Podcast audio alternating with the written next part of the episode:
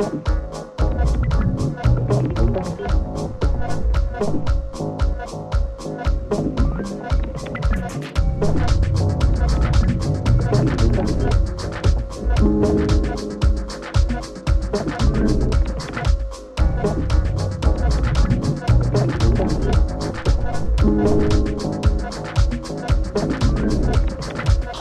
to Media Roots Radio. This is Abby Martin. And this is Robbie Martin. So we're looking at uh, a lot of tension, bloodshed, violence being unleashed in occupied Palestine across Gaza. Very horrific scenes coming out of Israeli society. Robbie, um, you know, we've been talking about this for a long time. Of course, I just released my feature documentary, Gaza Fights for Freedom, produced and filmed by journalists based in Gaza. YouTube, of course, is suppressing it. Um, there's so much happening right now. The situation, of course, is very, very fluid. So at the time of this recording, you know, all these statistics, of course, are are current, but when we release this, um, they might be slightly outdated. But it's just, it's absolutely horrifying to see what's going on, and it just continues to get worse every day. It's quite a sad situation to watch unfold. Um, you know, even ABC News, uh, mainstream news, uh, at first they were sort of trying to, you know, stay on the sidelines, not really report it. Of course, then they started reporting the rockets that the Iron Dome were shooting down because that's what they always do. And then, like Israel always does in these situations, they became so brazen that just in the span of, I don't know, five days that this started, that they actually are just straight up bombing I think by now something like 10 full, you know, high rise apartment buildings in Gaza to the point where they don't even seem to care that mainstream news cameras are just like filming it in HD, like in clear as day, just rockets hitting like the foundation of buildings. I guess for, I just want to, I, am just so shocked by that because I know that they did this last time, but like, mm-hmm. when would any other country in the world be able to just like shoot indiscriminately at like people's apartment buildings and then just like level them to the ground on camera. Like when I, I've just never seen that before. Any other country besides Israel doing that. So it's uh, it's really disturbing. A lot of those buildings that have been knocked down, essentially, like Israel's basically doing little 9/11s all over Gaza right now. A bunch of these buildings are actually media locations. So it's just really, really crazy how Israel just always gets away with the most brazen shit you can imagine. And I'm just, I'm just floored. Uh, it's, you know, uh, it's happened. You know, 2014 was pretty horrifying and shocking to see how brazen they were. Snipers killing completely innocent people, trying to basically wade through the rubble, like just like crawling through the rubble, trying to like get to safety, like getting shot by sniper mm-hmm. fire. We saw horrible things like that, but you know, this seems like it's actually worse so far in certain ways. We see Israeli mobs roving through the street carrying Israeli flags, beating up Arab looking people, taking them out of their cars and beating them with Israeli flags. I've never seen anything like this before. Absolutely. Absolutely. what, what's it like for you, Abby, just on an emotional level, watching all this unfold since you've actually been there? Yeah, I haven't eaten really for five days. I it's hard to sleep. And just hearing from my friends who are Palestinian based here, you know, my friend Sada just texted me yesterday and she just said, We're being lynched. Um, my colleagues who made the documentary with me, I'm just getting the news updates on WhatsApp, and it's just, he just said, Can you please tell people what's happening? You know, we're being bombed again, we're being bombed again. I just can't wrap my mind around the constant state of anxiety and horror that Palestinians live through on a daily basis. You know, I'm safe. I'm in the United States. Um, but I still just feel sick to my stomach that this is going on and I can't do anything about it other than comb through all of the things that I've reported on and try to put it into condensed versions that people can actually digest right now, you know, because the information war, of course, is such an important one. And so that's what we've been doing for the past five days. We stopped everything and we're just going through and putting out snippets of information that can be uh, important for people to really glean, you know, some insight on the context, deeper analysis, and of course, clips from our documentary that explain more of the situation that, of course, you're not going to get through corporate media. I wanted to mention something really quickly about the buildings that you're talking about. Yeah, leveling huge apartment buildings, making dozens of families, probably hundreds of people, to be frank, homeless. Homeless. Um, and, you know, what they do is like text people. They'll just be like, we're going to bomb this tower. You have, you have like 10 minutes to leave. Um, and then they'll just be like, "What? we like we didn't target civilians. You know, we gave everyone a warning to leave. But of course, people who are elderly, disabled, or sleeping get killed in those buildings. And then they can't rebuild. they don't allow construction materials to get into Gaza, so they actually can't rebuild and they are left homeless. Um, huge residential towers.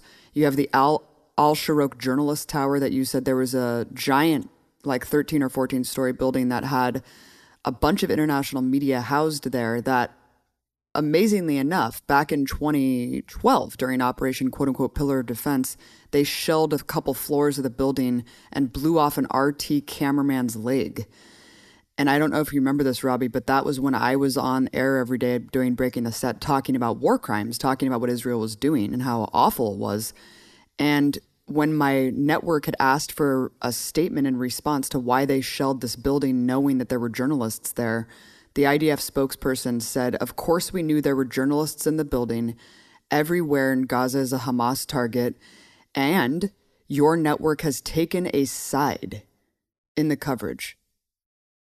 I mean, it's it's really amazing to wrap your mind around that statement. Not only an explicit admission of just war crimes in general, but also just saying, "Well, you guys are too pro-Palestinian, so yeah. who cares? We you your bias cost your cameraman his leg, and that's the price he had to pay. Don't fuck with us is basically what they're saying. Yeah, it's almost kind of like I mean when you watch those buildings fall, it, it, it's it's so crazy the fact that even the IDF is showing photographs of it like they're proud of that.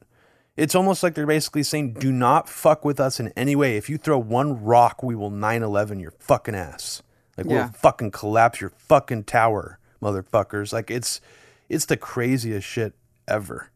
Yeah, Abby. I mean, I don't know if you want to say any of the names or if you can, even of the people that you know in Palestine. I know some of them chose to remain anonymous who worked with you. If there's anybody's names that you want to say who are over there right now who worked on your documentary, you know, that are obviously potentially, you know, in danger right now. Do you want to say any names of people? Yeah. I mean, my friend Abdul Karim, my friend Muaz Muazza, the videographer who shot the movie, um, you know, Asma Tia Hamad, two incredible videographers, journalists who are over there right now um, that are in fear of their lives. And I just can't, I can't fathom what it's like to live there. I can't. And, you know, right now, the death toll is already 120. 30 children have been murdered. Oh my God. Uh, hundreds of homes have been demolished. 24 schools, 24 schools destroyed. What? Um, and and UNRWA, the the you know the refugee agency that is administered by the United Nations, said that they are targeting orphanages, refugee shelters. This is like standard practice every time that there's this bombardment on the Gaza Strip, but like it's just crazy that it's happened so quickly. Almost a thousand people injured. And um, now the UN is saying that, you know, access to fresh water, which of course was already so limited. You know, the UN was saying back in 2020 that Gaza was completely uninhabitable due to the lack of fresh water. But right now, like, no one can get water and the power cuts are just permanent right now. So they're just living under the cover of darkness. um, I don't know if they have generators or what, um, but yeah, it's it's uh, it's horrifying to think of hospitals. Think about hospitals operating on victims. Um, yeah, I mean, I don't, I don't know, I don't know how they do it. the footage of the Israeli, the sort of the Zionist mobs going through and beating people up who look Arab or Palestinian. Do you know what area of Israel that's happening in, Abby? This is what may be surprising to some people is that this is not in the occupied territories. This is within 48 proper. This is in, within the confines of the quote unquote state of Israel. um, in neighborhoods like Haifa, um, where we are told that Jews, Christians, and Muslims all live democratically and peacefully. This is what Israeli society points to and says we are a democracy. We can all live equally, freely, and we all are happy here. Without, of course, pointing to the 5 million Palestinians subjugated in Gaza and the West Bank. But that's why this is so harrowing, because this is within Israeli society where you see uh, lynch mobs quite clearly roaming the streets, uh, de- totally destroying Arab businesses and cheering. You know, you see like sorority girl looking teenagers uh, jumping up and down on the rubble of these Oh my God. destroyed businesses That holding the. Israeli flag. Yeah. Yeah. And God um, and then yeah, like you said, I mean, pulling people out of taxis. This guy screaming, "I'm Jewish, I'm Jewish, please!" Because a lot of these people look like that's what's so crazy is like they look Arab. You know, like a lot of them look Arab, and so they have to distinguish themselves that they're not Arab. Um, and we saw quite clearly someone that looked like he was beaten to death. I saw reports that someone was actually lynched uh, and killed on, on in in one of these videos. I haven't actually seen it because I just don't think I could stomach it. The video that I saw in particular did look like someone was basically beaten to death. Part of how they were beaten to death was with like Israeli flagpoles. It was absolutely surreal to think that that's the image they want broadcast to the rest of the world. Like even if you are a hardcore Zionist, like wouldn't you know not to do that? You know, like even like MAGA crazy people, like Right. QAnoners, they never beat any Antifa people up with like American flags almost to death on video. You know, they're not. So it just it's just wild that that's how brazen these motherfucking psychos are. And let me, yeah, let me provide some context to what you're talking about because it, it is really crazy. And I think when you compare it to MAGA people and like, you know, let's say like a Trump, a community of like armed extremist Trump supporters was like roaming um, th- violently through like an immigrant neighborhood in Texas, you know, and like purging people from their homes, throwing them out, beating people, destroying the businesses. I mean, can you imagine what the media would be saying? Oh yeah, it would be You know? it'd be ridiculous. Yeah. And that's exactly what's going on. So this all kind of sparked off with Sheikh Jarrah, which is a neighborhood in East Jerusalem. East Jerusalem uh, is also under the same exact Israeli military occupation that the entirety of the West Bank is under. And um, this means that you can't hold up a flag, you can't convene in groups of 10 or more, you can't distribute political literature. Like it is martial law for uh, the occupied residents.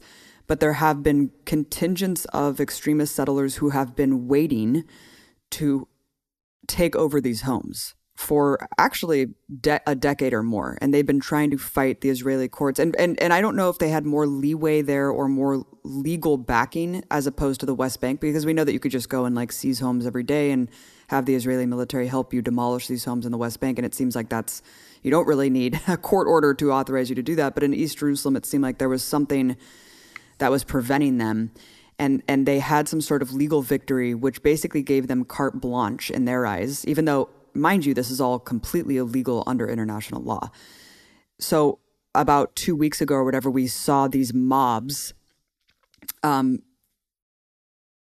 initiate the expulsion initiate the expulsion of Palestinians in Sheikh Jarrah throwing people out of their homes. It was like po- pogroms being committed. I mean you heard kids screaming for their lives as all of their remain like all of their belongings were just thrown violently out of the homes uh, you, the videos were absolutely terrifying then you saw the video of that settler who was clearly from new york New York accent, standing in a Palestinian's home, and she knew his name because apparently he had already started to take over and he was like squatting on her property for a long time.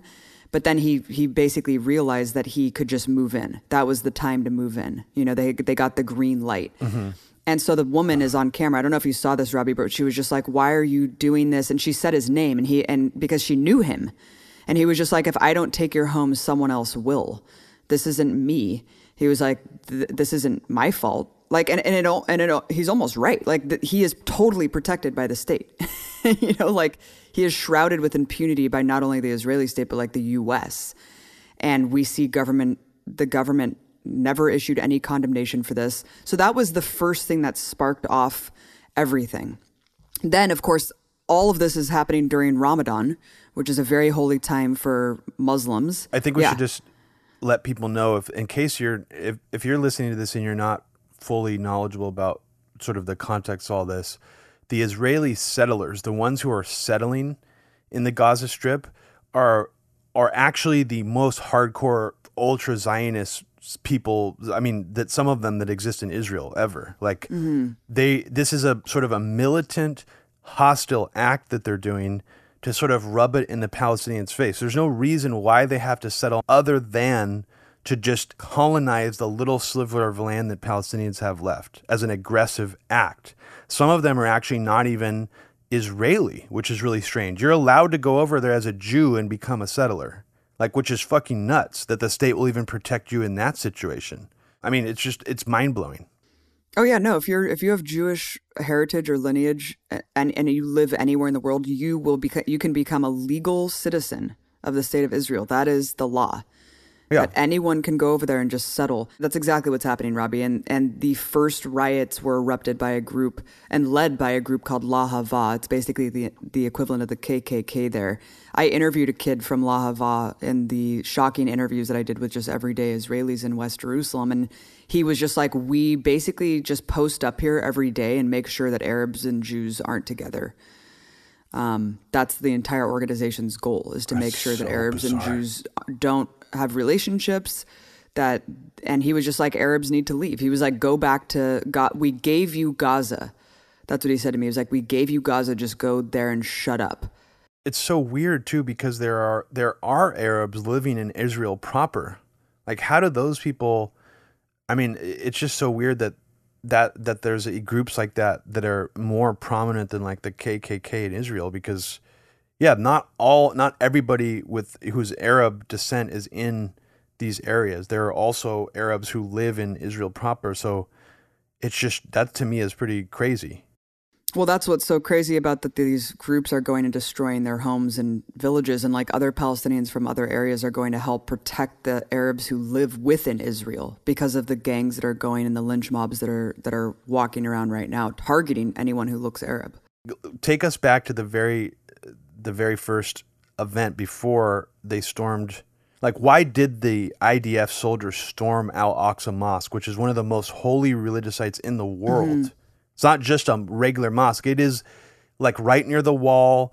It's right near the Holy Sepulchre. Like everything in Israel is right there, like all the holy sites. So what Yeah, right. What was it that compelled because the IDF didn't used to do this in the past. They would actually do like a standoff if they wanted to arrest somebody in one of these holy sites, they wouldn't just barge in there. So this seems like a sort of a, an escalation just in their typical behavior. So what what sparked that something for them to do something that crazy in the first place on during Ramadan?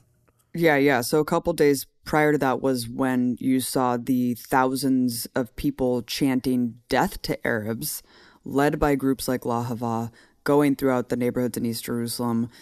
Um, and then you saw actual, you know, and, and keeping in mind that it's illegal to protest, even though you have armed extremist settlers going to try to kill you and expel you from your home that you've had for generations. You can't take up arms. You can't even protest this because that's illegal under Israeli military law. So you had protests erupt in response. You had Palestinians peacefully convening to try to block the uh, entrance to this this Arab area. And the IDF came and, of course, hospitalized several dozen people, protected the settlers. It was a very ugly scene. So, all of this led to protests just continuing the next couple days. Um, and there were protests, as you mentioned, like this area is very close, there's very close quarters with all of these holy sites. And so Al Aqsa Mosque is very close to the Wailing Wall, to you know, all of these other things. And so there was just protests nonstop and like mobs of people nonstop kind of instigating stuff. And the tensions were really, really high. And I'm not ac- actually sure what sparked the IDF from storming into the mosque, but I do know that um, there were Palestinians protesting outside, and the IDF decided to to throw stun grenades and smoke bombs and tear gas inside the mosque. There, you know, think about all the hundreds of like older people mm-hmm worshiping there, uh, at least 100 people had to be hospitalized. It looked like just a scene out of like a sci fi, like a dystopian sci fi movie. This ancient mosque which is 100 years older than the Notre Dame Cathedral. You know, remember that? Remember when all the historians all around the world were all crying and throwing tens of millions of dollars to save the Notre Dame Cathedral because it was on fire? Oh, and they also blamed it on Muslims. Yeah. They just that like all the right winger psychos just like blamed it on mm-hmm, Muslims without mm-hmm. any evidence, and they still yeah. Did they, they say it was like, like ISIS or something? Yeah. yeah. yeah. Yeah, so this is a hundred years older than that. the Al Aqsa Mosque is an ancient mosque. It was on fire, and um, then the IDF troops took to the hospital where all the worshippers went to get treated and tear gassed and smoke bombed in the hospital, which is just a war crime. Then you saw just really shocking images of tens of thousands of people all together outside of Al Aqsa Mosque, and this was led by the Temple movement. This is another religious movement that's very ultra religious that thinks that if they replace the mosque with a temple, so they want to completely destroy the mosque, and they were all chanting, burn their memory as this mosque was on fire. And you saw them all jumping up and down and, and singing this song. The news tried to paint it away as like, oh, this is just like a nationalist celebration. No, no Eli Lake. Eli Lake tried yeah. to paint it away as saying it was a tree on fire, and so did Mike Cernovich because oh. they're fucking psychopaths. Mm, I don't think it was a tree on fire because it definitely seemed like it was the roof of the building. But I wanted, but I wanted to just step in and say yeah. that I listened to. So I've been monitoring Clubhouse, which is one of the most yeah. depressing fucking endeavors ever, like journalistic research projects I've done. It's supposed to be a place to have these challenging conversations that you're not allowed to have on social media or mainstream media, yep. right? Um, but it's really become just a nest and a magnet for phony intellectual dark web people, which is a phony op to begin with, and just like th- right wing think tankers and like quasi right populist think tankers, right?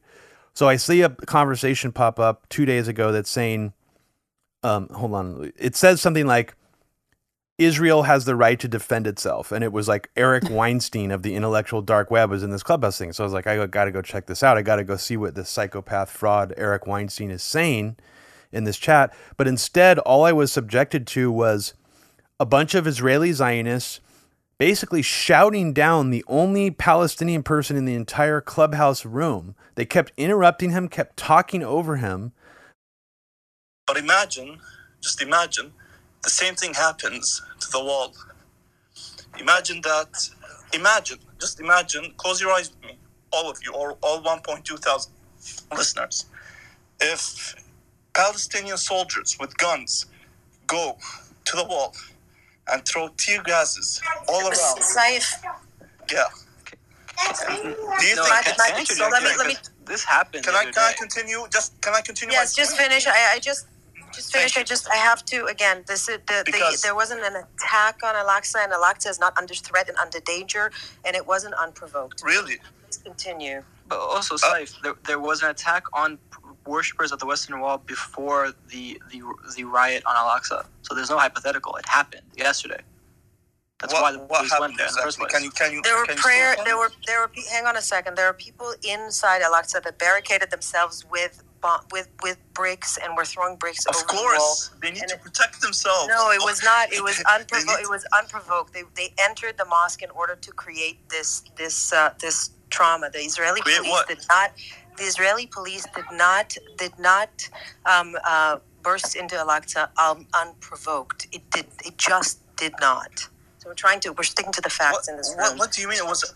They were praying in Ramadan and the soldiers went into the fields and everyone knows that it's a fact. I'm sorry, but were they are, praying before or after they were throwing bricks over the western wall at people 100 feet down?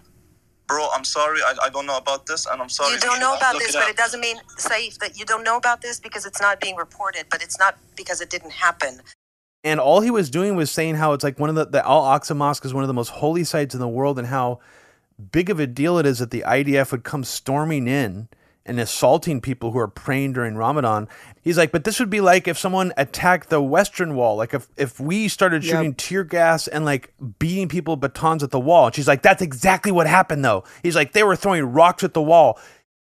They were throwing. They they were barricaded. They came into prayers with Al-Aqsa carrying bricks? Why would you come to prayer carrying bricks and then throwing over the that, wall? The bricks, the bricks incident happened after soldiers entered into the fields. Okay, that is that is just not how yes, it happened. it is. This is what happened. And my point is here: um, the tearing happened after the lines were crossed, where soldiers entered the mosque. But Okay, say- with- five- with- five- a second ago, you just said that the throwing didn't happen. So which one is it? You just said it didn't occur and now Yeah, it that's- happened. The throwing happened So you're, after. you're talking with the, both your mouth here. You just said it didn't happen. Now you're saying it happened. So you no, just, I didn't. just- I never. whoever No, I'm sorry. I'm sorry, Matthew, but You no, said it didn't Matthew, I did not. I did not deny. I mean, maybe he did should not- finish his sentence before you continue to question him. I was Yeah, just about to say Thank you. that. Please, let's keep this civil. Yeah, I'm trying to organize my thoughts here, so excuse me if I did not finish the things that I'm about to say.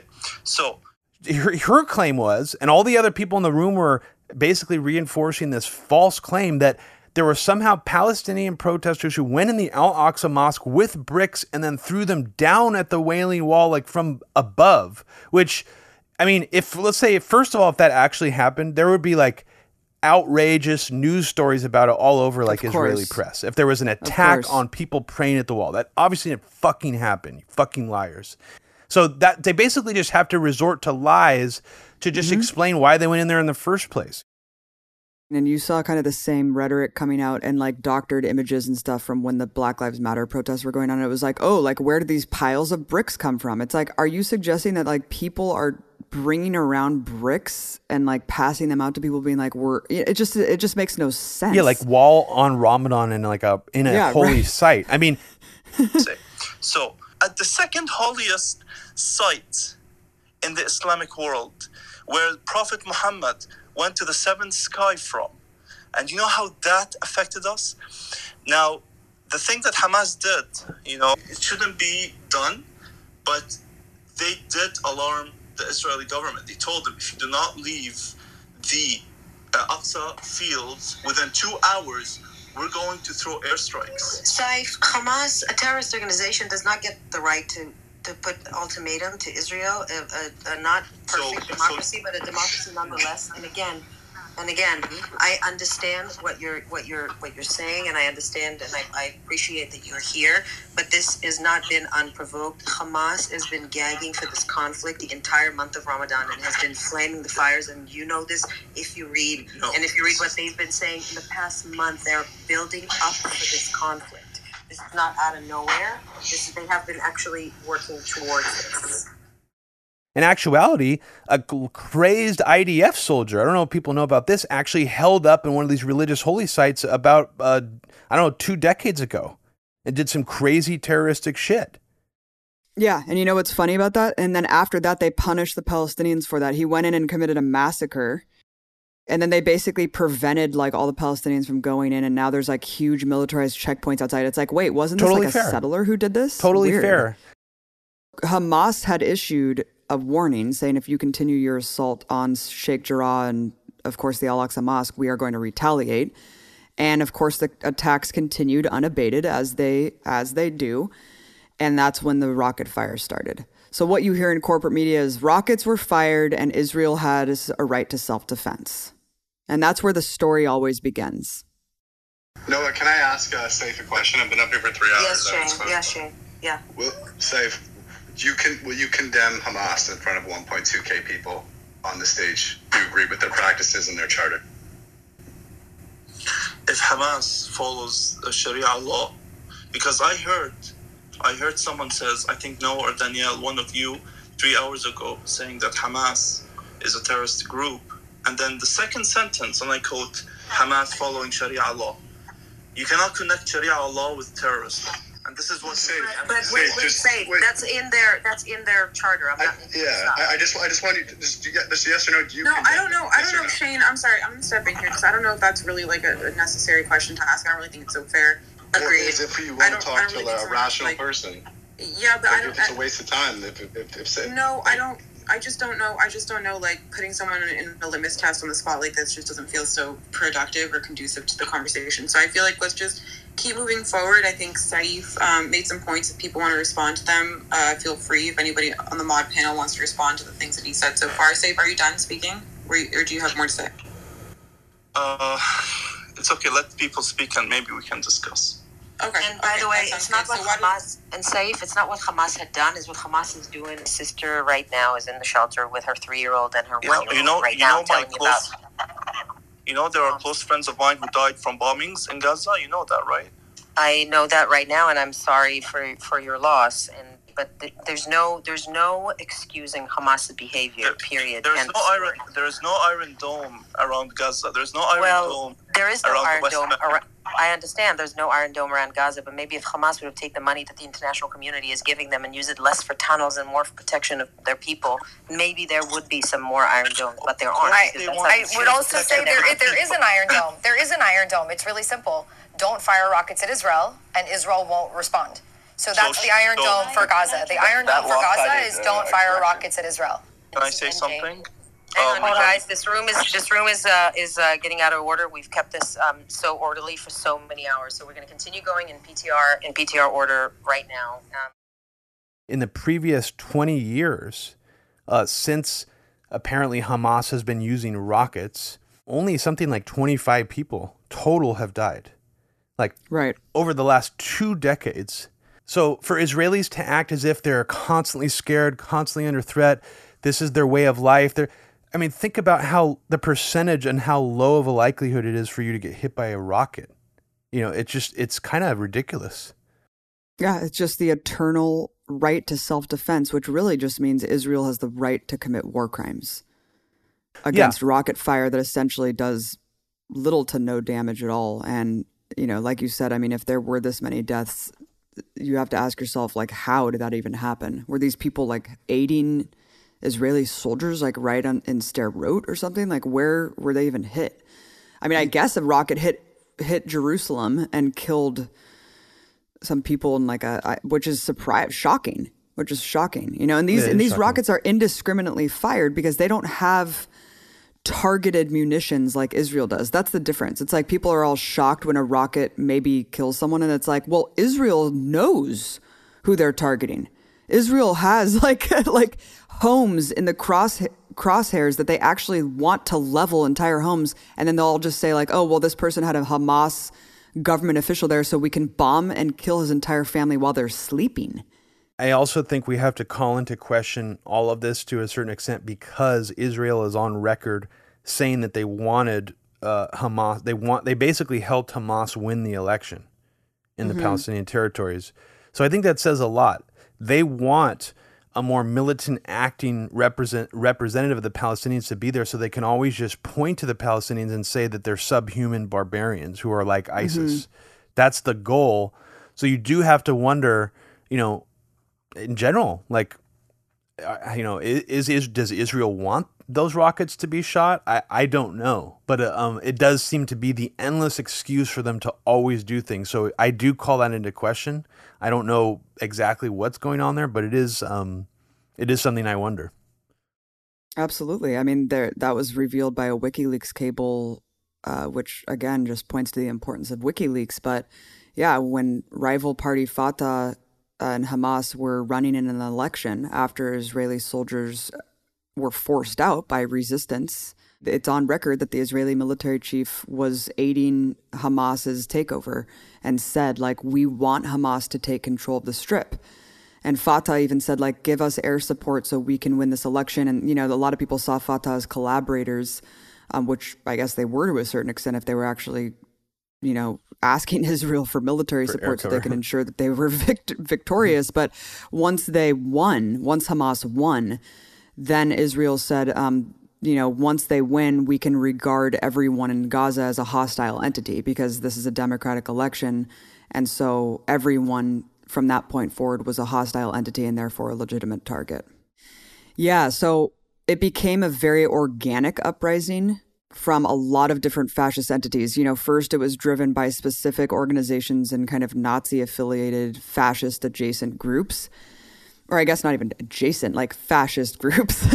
um, and then this religious group, the the Temple Mount movement, who think that the rapture is going to come once they burn down Al Aqsa and replace it with the temple. Um, and this is what a lot of Christian evangelicals think too, and this is why you have such a strong Christian evangelical backing of Israel, is because they they believe that they are going to like see this this coming of this temple, and then Jesus is going to return or something. It's very bizarre. But anyway, um, so rockets fired, right? Didn't kill anyone. And in response, Israeli officials uh, bombed entire homes, like started targeting residential neighborhoods killing entire families. Uh, I think the first slew of attacks killed, you know, like nine people in the same family, three children. Uh, one of the surviving members of the family was just like, all of my children are gone in the blink of an eye. And, and I, having a child now, like, I'm not going to start crying, but I mean, just thinking about him being gone and then on top of that like other i just i i just can't i can't wrap my mind around knowing that children are there, knowing that children are there and you and you are just indiscriminately not only shelling these residential neighborhoods but specifically targeting homes that you know children live inside and you do it while they're all sleeping in bed. And Horrifying. then of course Gaza responds with a barrage of rockets that uh, I guess did allegedly kill someone or target a home or not target that did allegedly kill someone or hit a home in Jerusalem. And so once that happened, then Israel started just going nuts. I mean, they launched just yesterday, they launched 100 airstrikes in 30 minutes. And can we just uh, say, since people, mm-hmm. if anyone's listening who doesn't already know this, the United States government is basically funding Israel's mass murder to the tune of $10 million per day. Per day. Per day. And how much does that amount to per year, Abby, roughly? Billions. Uh, I mean, that was before. That was like during Obama. I remember that statistic came out, and I just can only imagine that it's gotten worse because of just Trump's just unabashed allegiance and alliance with Netanyahu and like all of the deals that he made. So I would imagine that the aid is even bigger. Um, but I, I, I haven't seen a current breakdown of what exactly it is, but it's definitely billions of dollars, and then the ten million dollars every day. I mean, just imagine, and the fact that Israeli society has like subsidized healthcare and all of that. You know, we're just like flooding them with money and weaponry, and then the, of course the political shield uh, of just zero accountability for any of this stuff. It's super weird too to see the Twilight Zone level of like the sort of Zionist circuit like screaming at Biden, like saying like Biden is a terrible Zionist. He's on here's a clip of him. We'll play this clip of him saying that he was he's a Zionist. You don't have to be Jewish to be Zionist, he said in the 90s. So uh, strong uh, with Jews worldwide. There is a there is a I mean, you know, I used to say early on when I was a kid, I'd say when I was a young senator, I'd say if I were a Jew, I'd be a Zionist. I am a Zionist. You don't have to be a Jew to be a Zionist. Were I a Jew, I would be a Zionist. And my father pointed out to me, I did not need to be a Jew to be a Zionist. For I am. Israel is essential to the security of Jews worldwide. We're apologizing for our support for Israel. There's no apology to be made. None. It is the best $3 billion investment we make. Were there not an Israel, the United States of America would have to invent an Israel to protect her interest in the region. The United States would have to go out and invent an Israel. But it's interesting to see like the hardcore Zionists, like Rabbi Shmuley, all these like hardcore Zionist people like screaming at Biden saying he's like not supporting Israel right now. It's like, are you fucking kidding me? They're funding Israel $10 million a day. Biden did a speech the other day saying Israel has the right to defend itself while it's leveling entire apartment buildings and murdering over 30 children. And these people are still not satisfied. They they still somehow want them to do more. Like, what more do they want? And uh, I had a conversation with Bibi Netanyahu uh, not too long ago. I'll be putting out a statement very shortly on that. Um, my expectation and hope is that uh, uh this will be uh, closing down sooner than later. But uh, Israel has a right to defend itself when you have thousands of rockets flying into your territory. But I had a, a, conversation for a while with with the Prime Minister of Israel, and uh, I think that. Uh, That's complete impunity, giving Israel a free pass already. What more do they want? They want them to fucking lick Netanyahu's balls on camera? Like, what, what do these people want? Uh, it's a good question considering that Biden just yesterday, after 30 children were massacred, said, I do not think that Israel has responded in any sort of inappropriate or disproportionate way at all. You know, I mean, even 30 children wasn't enough to get him on record issuing mild condemnation. So um, fucking and, crazy. And he even said in that speech, uh, it must have been like two decades ago or something, because he definitely has more hair. But um, but he was saying that if Israel didn't exist, we would have to create an Israel in the Middle East for our interests, because that's how essential of like an extension of U.S. empire as a military outpost it is, like as a proxy force for our militarism and brute force in the region. That's why we need Israel, and I thought that that was pretty revealing. But yeah, uh, to your point, I mean, every single US politician, including Bernie, Bernie, of course, has been more vocal than most, but like even Ed Markey, the so called progressive, all of them. And then look at fucking Andrew Yang. I know he's not a sitting politician, but he's a pandering piece of shit. How dare you, dude? How fucking dare you? It's so funny how there are these post left phony motherfuckers who are like still acting like Tulsi Gabbard and Andrew Yang were the renegades just because the mainstream media was criticizing them. Dude, Get out of this fucking simplistic black and white prism. Just because the mainstream media criticizes someone doesn't mean that they're worth defending. Tulsi Gabbard and Andrew Yang have horrible positions on Israel. Tulsi Gabbard fucking shared a stage with Netanyahu and praised a senator named Daniel Inhofe for having an Israeli missile factory named after him. These people are utterly psychotic. So get out of that fucking simplistic baby mindset. These people are not worth defending. Bernie's position on Palestine's not worth defending. None of them are. They're they're no, all none of weak them are. at best.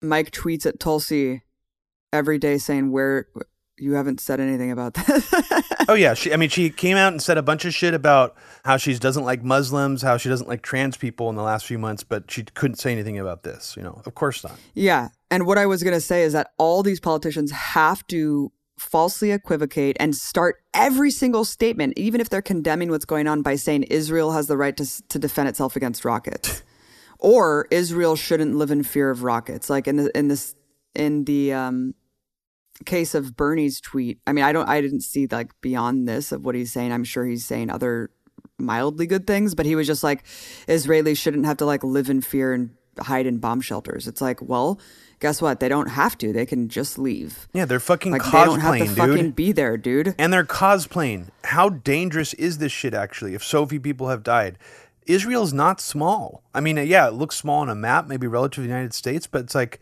the actual proportionality, the the likelihood you're going to get hit by a rocket is severely unlikely. So yeah, Bernie is is is an idiot for saying that.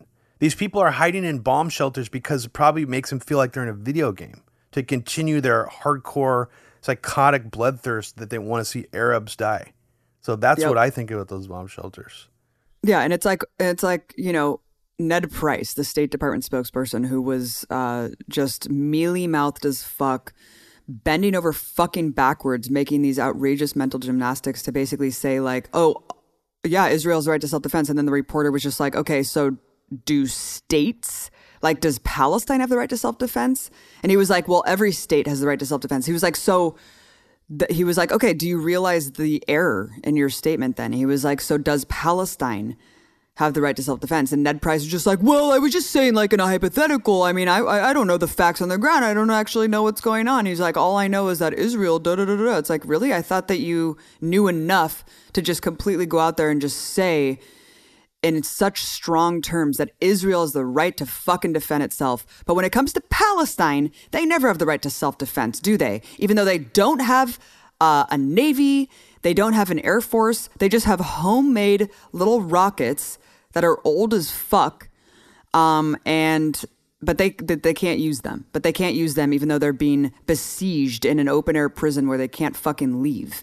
You know, unlike Israelis who actually can leave, they have mobility. You know, people living in Gaza do not. God damn. It's just it's it is unbelievable to think that there are still people out there who could be defending this.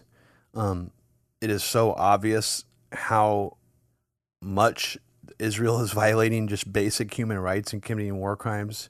I'm just astonished. Um, I, I guess the only positive thing that I've seen out of this, Abby, is it does seem like more of the left and even liberals are more anti-Israel this time around. Slightly mm. ever more so than last time, um, but it's still like not nearly enough. I mean, like it's still we we, we need like ten or a hundred times more outrage. Remember that IDF gala that you had all these really high profile celebrities just a couple years ago? I want to say during the Great March of Return, which is shocking, raising tens of millions of dollars for the ID fucking F in Hollywood. I mean, imagine the sickness that you have to be, you know, to actually go and raise money for a genocidal colonial army that already takes our tax dollars every day. It's absolutely insane. You had Gal Gadot. I don't put it past her because she's a fucking former IDF soldier, Wonder Woman uh, you know, going out there and making absurd statements like, oh, this is just a vicious cycle of violence, and I just pray that my neighbors will stop like attacking us. It's like your neighbors? That's mm-hmm. a funny way to call people that are just completely dominated by the Israeli state in every fucking way. Yeah. They're not your neighbors, gal. Gal. So, Abby, so tell me what happened after the supposed retaliation that Israel did, which is which is ridiculous to even call it that. They basically quote unquote mowed the lawn just like mm-hmm. they did mm-hmm. before, which is just like indiscriminate, crazy bombing, and seemingly targeted directly at people's livelihoods, like civilians. So mm-hmm, mm-hmm. I even saw them bombing. It looked like somebody was actually trying to rescue an injured Palestinian person off of the street, and they hit another rocket right where those people were. So like mm-hmm. somebody yeah, was trying to carry tap. off a body that looked really injured, and they just got hit by a rocket and killed them. Yeah, that's a classic drone strike tactic, the double tap. The double strike. tap. And you know there's somebody like behind that console or that in that plane who is like cheering, you know, yelling something in Hebrew, super excited that they did something that fucked up. Just like that clip that you had in your movie Gaza Fights for Freedom mm. where they're laughing about murdering a child with sniper yes. rifle. The IDF yes. soldiers are literally laughing about it because that's how fucking fucked up they are. And you know, and it's not unique to Israelis at all. Like I, I had to say this yesterday because I think it's really easy for us as Americans, even some maybe people who have come come to this a little bit late, maybe in the last year, they've sort of gotten pilled on the subject and they're ready to criticize Israel finally. Look at what Americans still defend. How many years out from World War II, and most Americans, 90% of Americans, will still defend a double nuclear holocaust on the Japanese. So there's definitely it's almost like a shared mindset here. I think between the way these IDF soldiers think and act to like Americans and American soldiers and like even police here, there's a similar mentality of like we can get the we can get away with anything. We'll just fucking laugh about it. Like we'll throw a puppy. Like I'm in Afghanistan, dude. Check me out. I'm gonna throw a puppy dog off the cliff and laugh about it on video because that's how fucking sociopathic I am. Like this is yeah. And then well, when you have a corporate media apparatus running cover for you, you know that you have the ability to do whatever you want with no consequences. And that's why you yeah. see average Israelis, and to your point, American citizens. Half the people that we interviewed in West Jerusalem when we went over there for just a couple hours and got these bloodthirsty genocidal maniacs on camera, happy to talk about this and express ethnic cleansing on fucking camera, half of them were American. Half of them were American. And I think it's a really profound point because America is this, you know, it, it's also founded on the expulsion and genocide of native peoples. It's also founded on the backs of slavery. That's how our wealth has been built up for generations. Yeah. But moreover, it's, you know, we internalize this like military machine that oppresses so many people around the world and this militarization of society. But Israel is almost just a more extreme version of our settler uh, colony because oh, they yeah. are actively engaging in the ethnic cleansing still. It would be as if we were still doing this, you know, 73 or I don't know, hundreds of years later, still doing this to the native people here um, because Israel is just continuing to commit, you know, conquest beyond the, the borders that they were given. Um, totally. And even though we do that insidiously, they they're doing that every single day, and they also can can pretend that they're under the threat of, you know, that they can pretend that they're in danger and that they live under threat, and which justifies this even more extreme kind of genocidal attitude. And totally. they think that Americans empathize with that. That's why they were just so quick to be like, yeah, we should wipe them off the face of the planet, carpet bomb them all, um, and kill them. And, and you you have to ask yourself if you're that open to say that to an American audience, what are you saying and doing behind closed doors?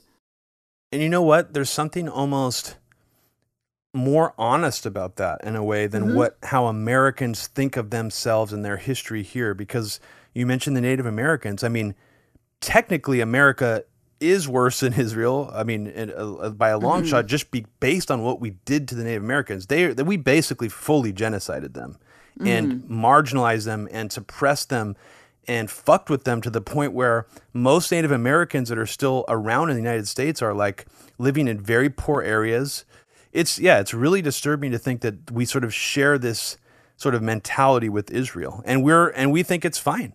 Like, oh yeah, that happened like hundreds of years ago. Like that's not a, that's not my problem. It's like yep. literally you are li- you are ben- reaping the benefits of this genocide. That's a fact.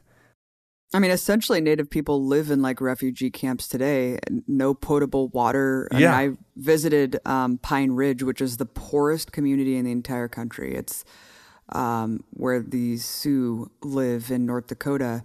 And I mean, it was just absolutely shocking. I mean, the rates of alcoholism, the fact I spoke to this one woman who's like a youth counselor there, and she just said, like, people, like young kids, like kill themselves because they don't want to burden their grandparents. Um, they live in like tractor trailer homes, and we're talking about weather that's like negative 30 with no running water or electricity. Like, I, I don't understand how that happens and and the fact that we did this to these people and they still live like this it's just fucking vile it makes the whole wokeness era of the United States just seem even more like a joke, you know? Like it doesn't yeah. address any of the real stuff, but it's just like the superficial, you know, the the the visual, the optics of things is like all people care about now. Yeah, we need to give reparations to native people and um, and that's first and foremost before we can even posit ourselves as progressive. The disgusting hypocrisy coming from the Biden administration makes me sick. But Liz Warren, Abby, she's a, she's a Native oh, yeah, American. No. She was going to be a representative. Oh yeah. oh yeah, yeah. She's running again. Robbie, did you hear that that little leak coming out from her new book where no, she talks dude. about how she uh, she was really mad. Again. Yeah, like uh, Jayapal or whatever that woman's name is, apparently back in 2016 when Elizabeth Warren announced her candidacy and Jayapal uh, told her she was supporting Bernie, Elizabeth Warren like accused her of being sexist.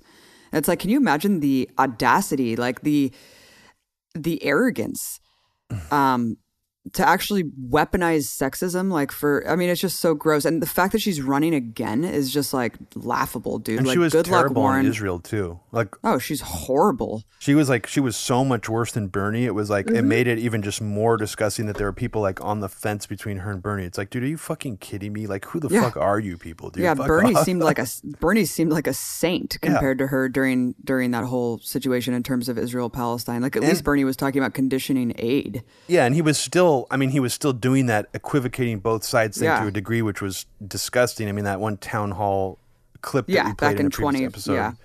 I mean, I guess we kind of got off track. We were talking about the what how this escalated, and I guess oh, right. we didn't we didn't really get to the point where now the IDF announced they are sending in ground forces. They're also sending in tanks, which seems pretty fucking horrible. I guess tell me a little bit about how it got there. Like, how did it get from the aerial bombings to that, and then did when? Did, how long did it take during the siege of Gaza in 2014 uh, for that to happen? Because they also sent ground troops in that time as well, right? really good point. So this is what happened um, before the IDF announced that they were sending in ground troops yesterday.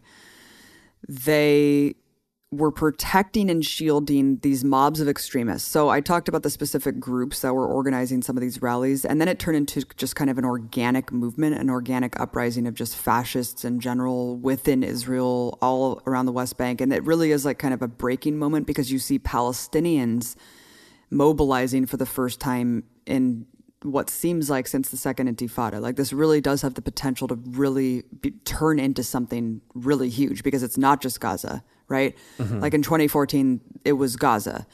Um, 2018, with the Great March of Return. That was specifically in Gaza, but the West Bank and Jerusalem, and for really all of uh, Palestinian society throughout these areas to be mobilizing like this is something very, very incredible to to behold. Um, then you have Yemen, Iraq, Lebanon saying that they are going to send armed reinforcements if Palestinians ask.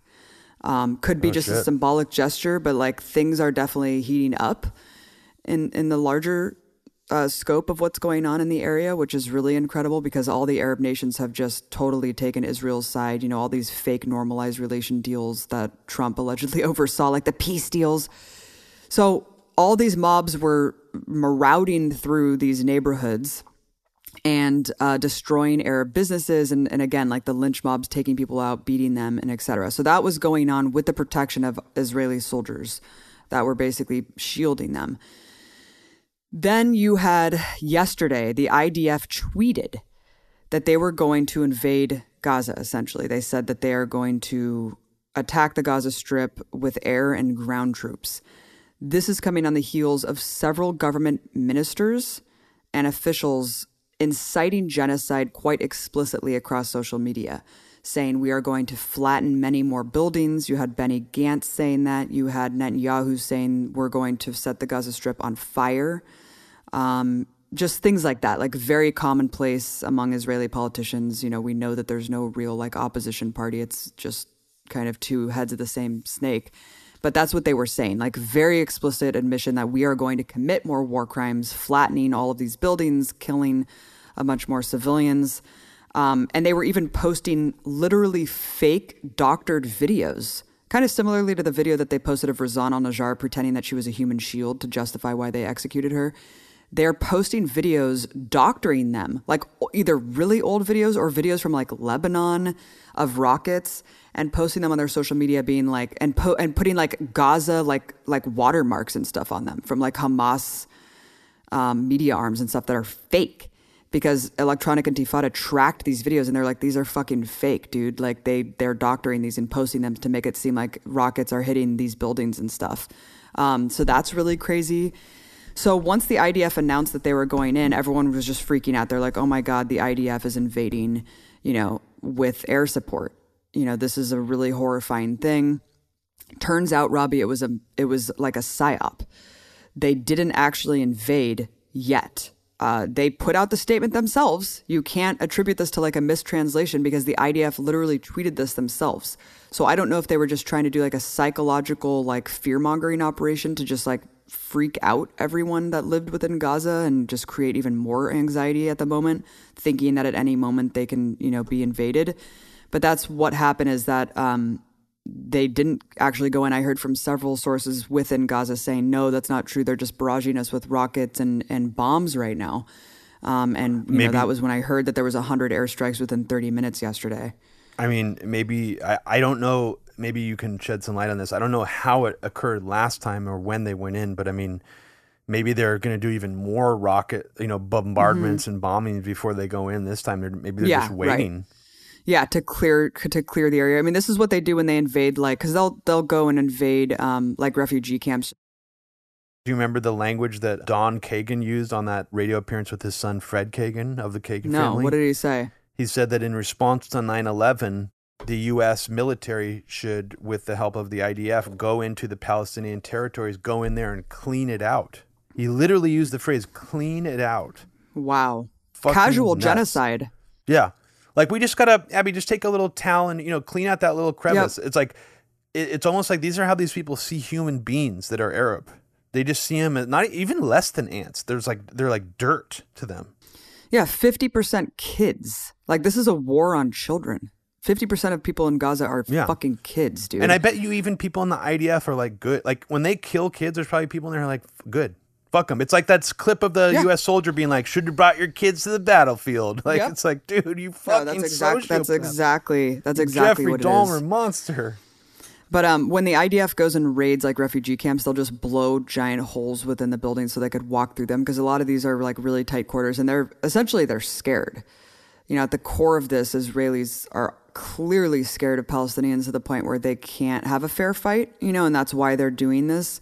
Um, and that's why they just decide to just blow them out of the water instead of like facing them down. Mm-hmm. And so I wouldn't be surprised if they're doing that tactic where they're just blowing up as much as possible before they actually send troops in. But we have to remember back in 2014 that they did get fucked. Did you see the video of like a, a group of Palestinians rolling a, a tire down the hill towards some IDF mm-hmm. soldiers? You mm-hmm. already see that? No. And uh, the IDF soldier, you know, they're all armed, and, and, the IDF soldier tries to kick the tire out of the way, and he gets caught in it and falls over like a fucking clown. It looks like a cartoon.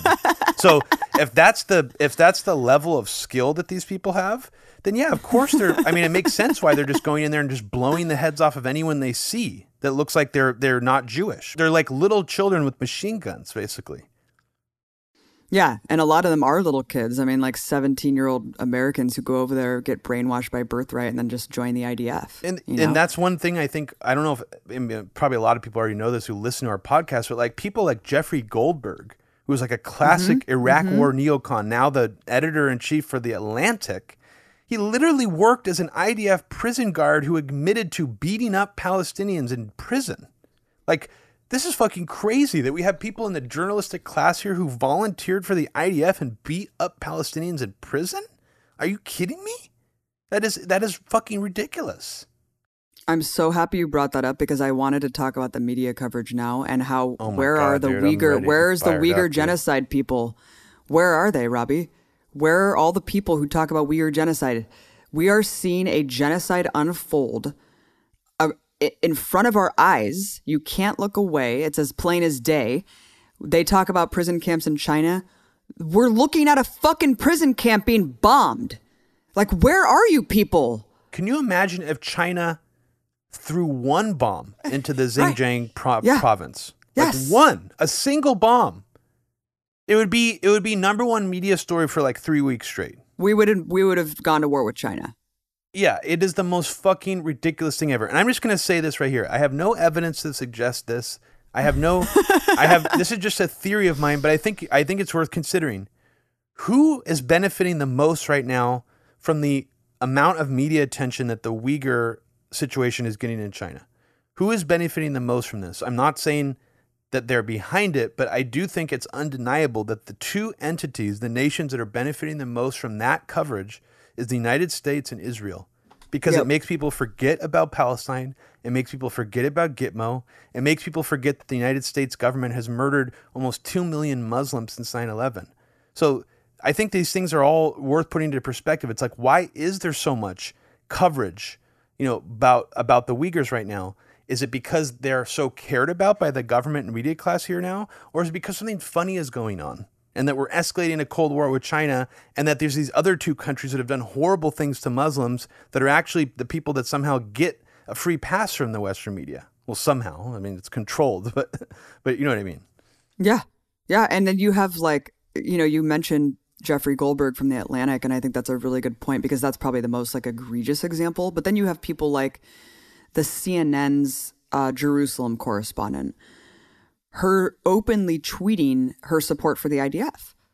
This is yeah. a, a, bureau chief in Jerusalem working for CNN, providing the Middle East analysis for CNN, and they are literally posting pictures of a cake yeah. showing an IDF soldier on it, being like, I'm so excited. My niece is joining the IDF today. Well, of course, Abby, they couldn't have, I mean, they had to get rid of all the reporters who had natural reactions to watching Israelis sitting on uh, like lawn chairs like they're at the beach cheering when Gaza was being bombed in 2014. Remember yep. that CNN reporter was like, she couldn't even hold back her disgust after watching it. Yep. And she got fired, right? Yeah, and she was scared. She was like, "These people are disgusting." She didn't say these people are disgusting, but she was like, "I was really scared for my no, life." she was she literally being fired. threatened by them. They yeah, were literally right. being threat. They were threatening her on scene, and also this is something that people don't realize. Those Israeli mobs that we were talking about earlier, that were like roving around, beating up Arab-looking people, mm-hmm. taking them out of their cars. They also did it to uh, someone that they identified as a leftist, Abby. Just like you've been saying all these yep. years that death to leftist is something that these ultra Zionists chant because they believe that anyone who's in media who's potentially even showing anything sympathetic to the Palestinians at all is like a leftist who is just to them like needs to be killed. Yes. They they're very anti any journalist who shows anything making the Palestinians look human. And there's actually a video clip going around right now of a bunch of Israelis trying to kick and beat up a, a journalist with a camera who's like filming like they don't even know the, the context is unknown what he's even filming they just assume this guy is a leftist and just start beating him up um, and so i think that it's actually been very typical for israel to actually treat media as the enemy not only mm-hmm. have they mm-hmm. been bombing mm-hmm. these uh, media locations, they you know like you said they blew off an RT reporter's leg the last time they tried to blow up one of these towers. There's a there's a, a clip from about 15, 16 years ago where uh, an international reporter, I think it might have been from Reuters, I can't remember mm-hmm. exactly, mm-hmm. was filming the IDF setting up some kind of they were staging some kind of assault and they had clearly marked press van abby they had the, the whole side of the van painted press the guy was wearing a press vest, and he's there filming an Israeli tank from like, I don't know, a mile in the distance. And all of a sudden, as he's filming this Israeli tank, this is a mainstream journalist. Yep. You see the you see the tank uh, sh- gun sh- shell go off, and you're like, oh shit! And it they literally aimed directly at the journalist and shot him with a tank shell. None of these people got in trouble. I don't even know and who he, these Israeli soldiers were. Yeah, he fucking died the Israeli, the military is just like, oh, there's a journalist over there. We don't like that guy. Let's fucking murder him with a tank right now. Fuck that dude. I mean, that's how brazen this shit is. Oh god! And yeah, someone else brought up the example of like we always see these images of the Tiananmen Square, like the guy facing down the tank, and it's like, why do we always see this image as some sort of uh, depiction of Chinese authoritarianism when like the tank doesn't run the guy over? Yeah, that's true. You know yeah. what I mean? It's like the guy is just like standing there with the briefcases and then he goes and walks up inside the tank and like yells at the guy. Well, meanwhile, you have Israeli tanks actually running over peace activists. Like literally. Yeah. Like yeah, Rachel Corrie got fucking run over, dude. Yeah, and she was she was protesting the demolition of a of a house and they literally buried her with a tractor. Like that's how much they do not give a shit. And she was an American protester too. Yes. Like, can you imagine if that happened in North Korea? If an American yeah. protester, if like a North Korean cop like ran over someone with a car who was just like standing in front of a building with a sign? It'd be it, again. It would be international news for years. The Otto Warmbier thing was like yeah, right. international news for years, and yeah, I mean it was fucked up what happened to him. He pulled down some banner and, and he ended up dying in the hospital or whatever. But like, that's not nearly as crazy as what happened to Rachel Corrie. Yeah. And do you see these AP Reuters? Like, speaking of AP and Reuters, there's supposed to be these impartial news wires that are then delivered to news agencies that then editorialize the content. But oh, they're yeah. so fucking biased. It's hilarious. I oh, mean, it's Reut- not hilarious, it's sad. Well, Reuters in particular, Abby, and, and we probably should do a breakdown of this at some point because I don't think I did a great job doing it. But Reuters is the entity that fed into all those news networks on 9 11 at 11 a.m. in the morning footage that they claimed was Palestinians celebrating 9 11. That Reuters somehow was there on the ground and fed all this footage to the media, to me is very suspicious, and I've never trusted Reuters since. And by the way, Reuters and AP both ran with a fake beheading video that me and my friend and my wife made uh, as a real beheading video the 2 mm-hmm. most supposedly trustworthy wire services in the world ran with our fake video as if it was real without doing any fact checking. So, what does that yeah. tell you about these entities? Yeah, and they keep publi- publishing different headlines that are just so bizarre. Like, remember that headline during 2014 that said "Missile finds children"? No, like dude. playing on the beach. Oh my like god! A, as if they found like a landmine and it blew them Holy up instead of like Israeli shit. soldiers targeting them. So that was a funny New York Times headline. But these, but the Reuters and AP are publishing stuff now being like children killed in fighting. It's like, well, the children were fighting, or wow. did the children get bombed while they were sleeping in their homes? You know, and then it will always call them militants. Anyone who dies in Gaza is an alleged militant. They'll just perform state stenography uncritically from the Israeli My government God. and the U.S. government, it'll just say all these people are militants. But then, you know, even when a soldier, the, an Israeli soldier was killed, I think one Israeli soldier has been killed so far, and they were just like he was a civilian. Um, and then you saw the car attack. There was an actual like car ramming attack from a settler that ran over two Palestinians. Yeah. And the way video. that AP, yeah, the way that AP or Reuters, I forget which one, covered it was like Palestinians throw rocks at crashed car. No, it was like it was like car crashes because of like clashes with Palestinians or something. Yeah, it's yeah. Like, it acted like the car crashed. I mean, yeah, the video is clearly the dude was using the car as a fucking battering ram, and then the IDF yeah. soldier, of course, comes and saves him. Lucky for him, yeah, because if uh, yeah, I mean, I think that guy probably deserved what was coming to him if he used his car as a weapon to try to murder some Palestinians. So, luck, very lucky he got saved by an IDF soldier. And you know, we're missing. I mean, I don't want to go back in time too much, but it's like there's so many brazen examples, Abby, of just completely, utterly horrifying behavior from the IDF and the Israeli government that it's like the fact that anybody could sit here and still defend this and, and not admit that this is systematic. I mean, right. just that one that one piece of video footage where the IDF already has a guy, I guess, who was wield, wielding a knife. They already, I think, they already like wounded him in the leg. He's sitting there on the ground, laying down. You know, it's a pretty looks like a pretty calm atmosphere. Like it's almost like a crime scene that's been locked down by the IDF. They're just sitting there hanging out, and then all of a sudden, you just see an IDF soldier put his gun right up to the dude's head and blow his head off on the ground. And it's just like everyone just standing around as if nothing happened. It's like, what in the fuck? This is like yeah, well, in I mean, it's just un, inhuman. It's like where else do you see footage like that? I mean, that was Elor Azaria, and after he because it was so crazy, B'Tselem, the human rights organization that like does this kind of watchdog journalism there, and they're also widely hated by Israeli society, and there's a lot of threats against them. But they filmed that somehow acquired a video of that Elor Azaria, the soldier who executed the Palestinian man on the ground. And I don't even believe that he fucking had a knife. They plant these knives on people all the time. But um, even if he did, you, as you said, it was completely locked down. There was no danger being posed whatsoever, and he was executed. Well, because it was such an uproar from the international community, Elor Azaria was charged with a, you know, he was given a slap on the wrist and uh, eventually put on house arrest and there was so many fucking protests in Israeli society demanding his release. That's where you saw these huge 10,000 people strong like marches and rallies that Dan Cohen and David Sheen filmed of them chanting death to the leftists, death to the videographers. And they actually had like big puppets they they really like like uh, theatrical shit like this. Like they had these giant puppets that they were dancing with that all had their hands bound to symbolize like our hands are tied from committing genocide. Like if you're going to actually prosecute a soldier eh, for killing a quote unquote terrorist, then that's unacceptable. Um, it was stunning. It's like a blue lives matter mentality, like on steroids. Like yeah. to a degree that's almost unfathomable. Although there are people here who'll just apologize anything a cop does also what's been kind of shocking abby is at this stage in what what israel is doing this massacre even when they're in the areas they're not bombing where israeli troops are just hassling palestinians i mean basically these idf soldiers are out there kicking heads and like you know fucking with all these palestinians right now even though they haven't gone in with ground troops yet to actually do fighting uh, they're throwing grenades and like smoke bombs and tear gas at ambulances constantly and there's been right. like two video clips already of it happening. Uh, they even tried to throw a smoke grenade at one ambulance, and a journalist was filming them doing an interview stand up spot right in front of the IDF as the guy was about to toss the grenade. And she's like, "Oh, wait!" Like she like told the cameraman, "Like, oh, look at that."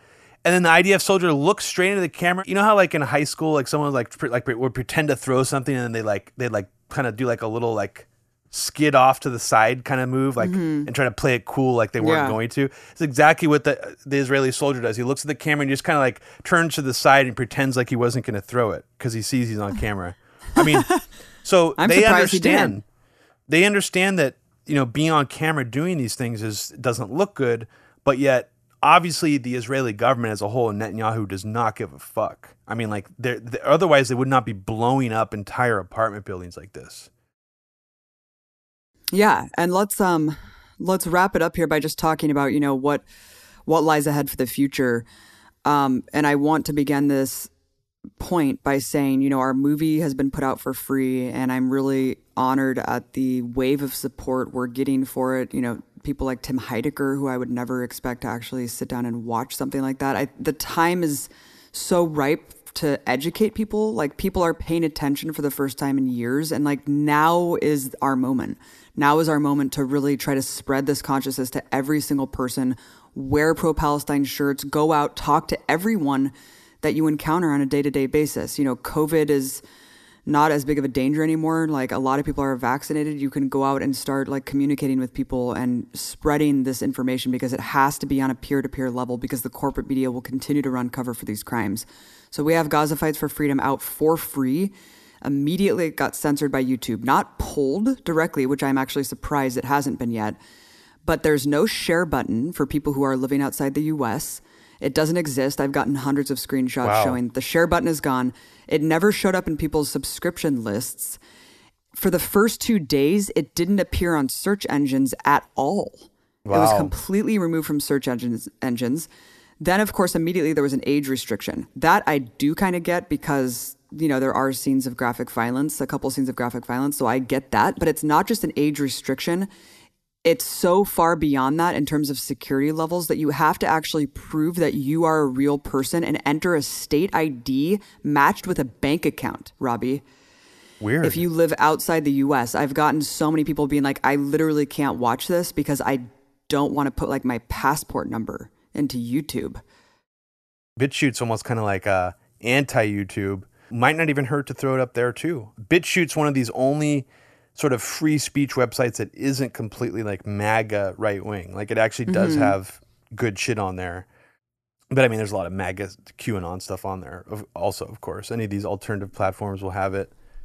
Yeah, no, you're right. We do have. Uh, we at least made um, codes for the Arabic and Spanish translations that are that are on YouTube right now. I mean, if you go to Gaza, well, not on YouTube, on Vimeo. If you go to GazaFightsForFreedom.com, you can find all of this information. We are we're also still selling, of course, high quality DVDs and stuff like that. But the code is Razan, R A Z A N, all in caps, to watch the Arabic and Spanish versions. So you you'll be okay with someone torrenting it. You'd be okay with someone uploading it to archive.org. Yeah. You'd be okay with someone putting on a BitChute. So yeah. Uh, so anybody's listening out there, spread this far and wide. Absolutely, the time is now because this movie is a great example of exposing the lies that Israel gives about why they have to kill people, because this is an example of what Palestinians are met with when they protest peacefully. You know, like yeah. not even peaceful resistance is accepted. Yeah. Um, but I, when you when you mention like there is some sort of shift in public consciousness, it seems kind of an impenetrable like chorus of just defense for Israel from our political establishment and media, of course, because they know what they need to say to keep their jobs. And a lot of these politicians don't give a fuck about social justice or human rights. Otherwise, they wouldn't be in those positions of power. But I do think that not only is mass consciousness shifting on the ground, I absolutely have seen it more now than ever before because every time Israel goes on the offense, more people wake up. Social media is such a huge tool to to dominate the narrative now. They they no longer control the narrative at all. You know, and more people are on social media instead of like watching CNN. Then you have entities like Human Rights Watch, which is notorious for kind of both sides in this issue. You know, Ken Roth, who's a fucking regime change shill, always condemns the crimes of Hamas and always falsely equivocates both sides and stuff. And even they had to come out and say that Israel is officially an apartheid state, that we have gone past the point of no return. Um, the ICC, the International Criminal Court, uh, finally came out and said they are moving forward with investigating Israel for war crimes. So, put that in conjunction with all of the historic uprisings all across occupied Palestine, which is an unprecedented thing, at least in the, in terms of since the Second Intifada. Um, this is a huge breakthrough moment, and that is why it's so important for us to not only spread awareness in every fucking way that we can to everyone that we know, but also go out, you know, go out and participate in Palestinian solidarity actions that are happening all over the country all the time. Um, and in fact, it's so interesting, Robbie, that in Germany and France, they're actually so much more criminalized. Like Palestinian solidarity, like BDS is like totally illegal. Um, and Germany, they just, uh, or I'm sorry, in France, I think they just banned like actually protests that are pro Palestine protests. Germany is so fucking disgusting that they continue to exploit their guilt or like project all their guilt from the Holocaust to just continue to punish Palestinian kids. Um, Ali Abunimah from Electronic Intifada just went on German state TV and he was just like, he was just like the Nuremberg laws were put in forth after the Holocaust. Like th- this is what Israel's violating. Like how is this happening, and how is it that Germany is still just so guilt like they're they're just using their fucking collective guilt from 70 years ago to just commit atrocities and genocide on the on Gazan children. And he was like banned from German state TV. They had they apologized mm-hmm. for having him on and issued this like giant correction. But it just shows you that this is it's just so much crazier actually in some places in Europe. Um, where Nazism was very visceral, of course, in society, but but we have the opportunity here because, of course, it's our government subsidizing the most of what's happening and po- providing the political cover, of course, we're way more powerful than Germany. So it really is up to us and us alone right now to mobilize, participate in the divestment efforts, uh, and just follow Palestinians' lead in terms of solidarity actions and just what we can do. Um, because once you see the truth, you can't unsee it and you can't justify this anymore. And if you continue to justify it, you're not progressive, you're not a liberal, you're fucking uh, apartheid apologist and we need to start shaming that like it's no longer it's no longer feasible for us to internalize this like oh like oh no no i'm not anti-semitic like be on the defense all the time. Be like no i'm not anti-semitic because i'm criticizing this fucking apartheid state. No we need to shame these motherfuckers. You're the apologist for apartheid. You're the apologist for genocide. It's shameful. It's shameful. to see like this official blue checkmark account saying like anti-Semite of the week is Eli Valley, like political activists and artists wow. was like so crazy to me because like oh, that should almost be like illegal. Like you should not be allowed. You know how like they want to outlaw people for being anti-Semitic in Europe or whatever, like with these draconian laws. Mm-hmm. Um, they should the opposite should be true here. If you sling around the word anti-Semite, and someone's not, it's at least open you up to yes. like such an extreme lawsuit that it could make you penniless. Because that's really harmful. That's a weaponized thing to go around calling people anti Semites at this point who criticize Israel. It's completely, there's just no equivalent. And, and to say that like American Jews, that's their homeland and stuff, like that shit's anti Semitic. That like these Zionists like to push that point of view. There's no, there's no connection. People who are Jewish here are not Israeli that's not their homeland. Like, so fucking shut up with that shit. Yeah, based on the rationale of a biblical ancient text. Yeah. You know, the, what the thousands of years ago that you think that you have some sort of like r- biblical roots to the land that was told to you in a book, and therefore you can expel and violently ethnically cleanse a population now that actually have physical roots to this land, cultural, historic ties to the land that you want to expel them from because you are you you feel like you're ordained by a religion. I mean, it's just absolutely demented. It is, and and do you mind if I just go off on a rant and talk about all the horrific media actors I think are? No, please. Oh yeah, please. Yeah, let's wrap it up by hearing about what can all these supposed anti-war, anti-establishment MAGA. America chuds. first. What are they saying about this, Robbie? Well, what's really interesting, Abby, is that every single one of them, every single MAGA chud, platformed MAGA Trump figure that we saw the last four years who was going around, prancing around, saying they were anti war, they were anti neocon. Jack Posobiec just said the other day, neocons get the boot. Well, Jack Posobiec wants the boot to his own fucking neck because he's out there on Twitter every day for the last five years saying things that sound identical to a crazed neocon about Israel, saying terror towers every time a tower gets bombed. So it's fascinating to me that all these basically Zionist MAGA people were presenting themselves as being anti neocon in America first. That's just not compatible. So if you're out there listening, you're still a MAGA person, you still support these frauds like Jack Posobiec and Mike Cernovich, and you think they're anti neocon, just look at their timelines right now. Mike Cernovich is just constantly talking about Hamas. Here, I'll just read to you some of his. I'll just read to you. If you really want to get enraged, first of all, let's just talk about Steve Bannon, someone who's supposed to be the anti globalist, right? Who's supposed to be sending anti Jewish dog whistles out there. Well, he actually founded Breitbart in Israel as a symbolic gesture with Andrew Breitbart. Um, he actually met with Rabbi Shmuley as one of his first acts in the White House. Uh, so we just need to set that up. We just need to say that up front that these right populists are way more Zionist than like even the generic liberals are. So that's step one. So to think that these people are somehow anti-establishment still, or they're anti the military-industrial complex, or even this fake concept in America first is just complete fucking fiction. stop buying into that yeah, shit. and it shows you just this is all driven by their hatred of Muslims still. Yeah. You know? Or just, you know, or they just toe a line that they're told. They don't have any principled point of view whatsoever. Like, for example, this psychotic congresswoman named Lauren Boebert, um, what did she say uh, on May 12th? She said, No more Americans should be dying in endless wars in the Middle East. We need to repeal AUMF now before Biden sends more American kids to die in the desert.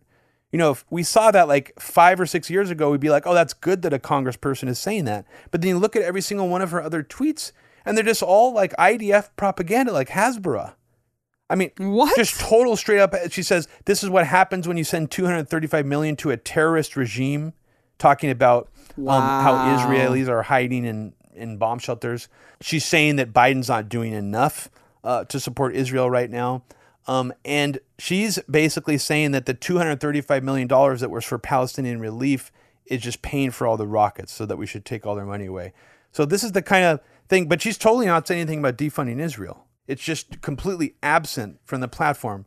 Jack Posobiec, Mr. Uh, saying neocons get the boot, who actually wants a boot to his own neck, says uh, was Hamas targeting cell phone out of the building and ample warning given in advance when some guy is saying they just cluster bombed a 14 style story building?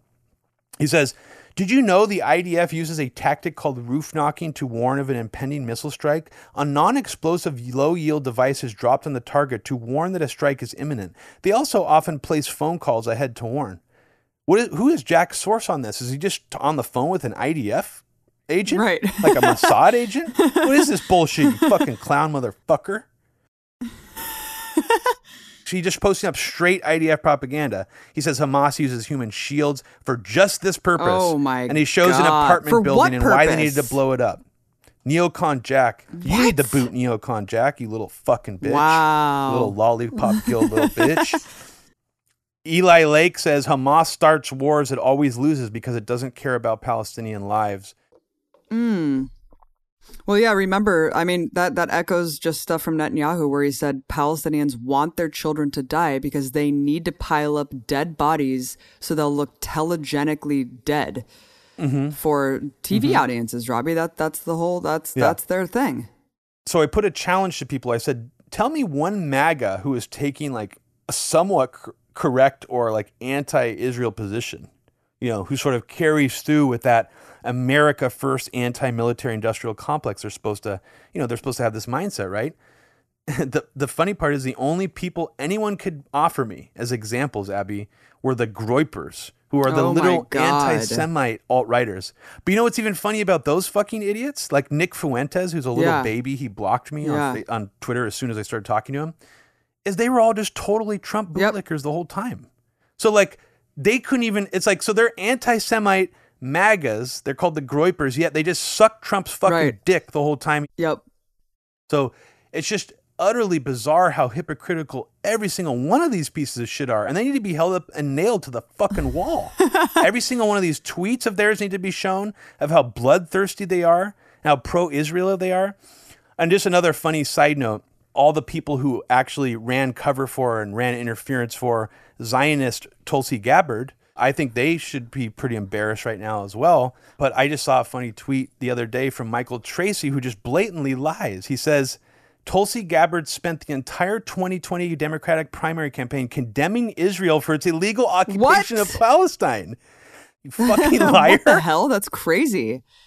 Did she even talk once about the occupation? No, she like she had like a she had like a mealy mouthed response to someone who who grilled her at some Q and A event, and that was the only time, and she could barely even muster any sort of like rational response.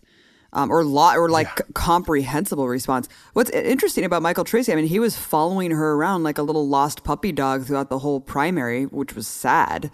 I hope you got paid well for that. Um, but I wonder if he could actually prove that with a video clip. You know, it shouldn't be hard. You were filming her, you were documenting her. So let's let's put together a little montage of her statements on Palestine. Well, it's just hilarious. I mean, the there's you know there's some people who ran interference for Tulsi that I respect a little bit still, um, but it's like the main people who did just you know have it. They're just totally hypocritical. Like Niko House and these other people who are surrogates for her are just out there acting like they're outraged at Israel right now. It's like, well, you weren't outraged when Tulsi was total Zionist shill praising IDF missile factories. You you just wouldn't even address it. Yeah, I wonder if he's mad at Jack Posobiec for just literally echoing IDF propaganda and being a state stenographer for Israel. Huh. Yeah, I forgot that Niko House literally constantly apologizes for Jack Posobiec and says that he is his friend. Yes. yes. And you know, let's just talk about the intellectual dark web for a second, um, because you know Abby, I don't think people can forget this, and I will go to my grave believing this that there was something that you triggered by going on the Joe Rogan show. You set a, a chain reaction in motion by basically just speaking really honestly and candidly about the Israel and Palestine situation. You were you were very direct. You you didn't pull any punches, and immediately after you appeared on Joe Rogan, an Israeli government lobbying group called Stand With Us that actually got involved in the Rachel Corrie thing too. They went against Rachel Corrie's family, believe it or not. Uh, this Israeli government lobbying group, Stand With Us, that teaches Hasbara courses around the world, actually tried to cancel you, Abby, off the Joe Rogan yep. program. They sent a, somewhere around a thousand letters or something to Joe Rogan to try to get you canceled. Now, Bari Weiss pops up out of nowhere. This person who, you know, we heard about years earlier who was trying to get Palestinians kicked off campus when, in her old college. It's like, who the fuck is this fucking person? I don't know. But all of a sudden, she's writing New York Times editorials about this new thing called the intellectual dark web and how everybody in this intellectual dark web is a renegade who just they have such controversial ideas that they're going to be canceled. But yet every single person she mentions in this fucking article is a Zionist or they don't say anything about Israel at all. They don't criticize Israel at all. Joe doesn't really. But like every single other person in the article that's part of this intellectual dark web is a Zionist. Dave Rubin, Ben Shapiro, Eric Weinstein. I don't I don't know really what Brett Weinstein's deal is. He's he's a little bit more of a mystery. But Eric Weinstein, this guy who coined the term intellectual dark web, is as big of a Zionist as you can get. I mean, he's you should just see his Twitter feed. Here's what he says. He says, Consider the massive eh, military differential between Gaza and Israel. Let these Palestinian rockets explain who actually believes in Israeli military restraint. IDF professionalism and Israel's desire for eventual peace. Oddly, it is Hamas who believes in the decency of Israel. Huh? And then this is what he also said about real Candace Owens. Here are things I'm watching for with real Candace Owens. As someone with strong support for Israel, I'm hoping Candace will talk about the need to decouple issues of police brutality against U.S. blacks from any anti Israel stance of BLM. This is the kind of shit Eric Weinstein is tweeting. He gets mad in 2016 about John Kerry undermining Israel, he says. Wow. He says, on May 22nd, 2019, Eric Weinstein says, We just sent our son to visit Israel just after the rockets were launched from Gaza. I think it's a piece of information that influences my thinking. While I'm sympathetic with some Arab issues and fed up with some Israeli behavior, I've lost all patience with Arab rockets targeting. Oh my God, dude. Targeting civilians. it just goes on and on. One of the most disgusting tweets. It's hard to even say on the podcast because it's just like a fucking like stupid like nerd tweet. He says, "I am saying something edgier, which is this: every nation has an abomination ratio, unit injustice hypocrisy over unit of impossibility of survival.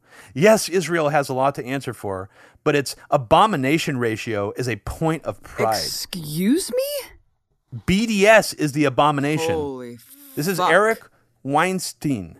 I just need to also say this because I didn't make it clear already. Bari Weiss, who's out there becoming this queen of writing about cancel culture and all these people, you know, all these cancel culture people who write about it all the time, they're all pretty much Zionist, which is kind of bizarre. And Bari Weiss literally got paid by Stand With Us, which is an Israeli government funded lobbying group, to do speeches for them. She just comes out of the woodwork you know, after this thing where you get slammed and try attempted to be canceled by Stand With Us, here she pops up. It's almost like a Jamie Kirchick redux in a way. It's kind of that crazy. Yeah, and she's painted as like this courageous truth teller, like quitting New York Times because she was the, you know, she's being censored and smeared by her colleagues because she's telling too much truth. Well, she's a total fucking shill of Israel, and that's really what she is. And yeah, yeah. anyone who takes money from Stand With Us is just Wow. Yeah, Stand With Us video about me was so full of lies. And it's just like kind of an honor. It's like not only this giant smear campaign launched to Joe Rogan oh, to try to get an Israeli government official to come onto his show to debunk what I said, but also actually spending the resources to create a video trying to debunk me by the Israeli government, calling me a, an anti-Semite. Yeah. Pretty astonishing stuff.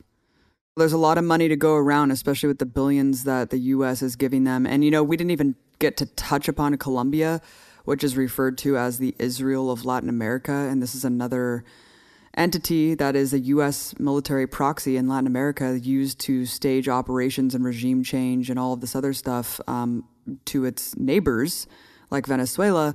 And Colombia is committing horrific human rights abuses and atrocities right now. Uh, and we can get into that in the next episode. I, I just I just can't commend the bravery enough to all of these people who are living under fascist oppression and actually brave enough to go and protest and defy their leaders and rulers and going out there day after day to resist. I just, it's just an incredible sight. And I just can't commend you enough. And we stand in solidarity with you.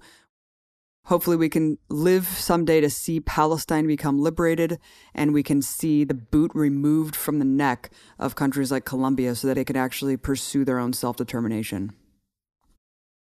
I could close this out, Abby, by absolutely going on a rant about yeah. how I think that libertarians need to start waking up too and clean house. And people in alt media, because we I didn't even talk about Saagar and Enjeti because I wanted to mention him quickly as well. Please wrap it up without me. Just sign off now for everybody, and I'll just continue after you. Okay. All right, you guys. Thank you so much. Everyone, check out Gaza Fights for Freedom. Much love, and thank you, Robbie, for all your support and um, sharing my outrage. Peace. So Abby had to go. Um, we we had a hard out there. But I'm going to stay on here to give you an angry rant about how I think that the people who used to be, you know, quite staunchly anti-Zionist and somewhat effective, even though I am not libertarian, I will give libertarians in the past credit for sort of being strong on this issue, being anti-Zionist, being anti the US funding apartheid, being anti-Israeli apartheid. But here's what's interesting is one of the people who actually has the most power now in libertarian media, believe it or not, is Glenn Beck. Glenn Beck might actually be the biggest Zionist in right wing media. Like, no joke. He seems to regularly go to the Wailing Wall to take pictures while putting his hands on it.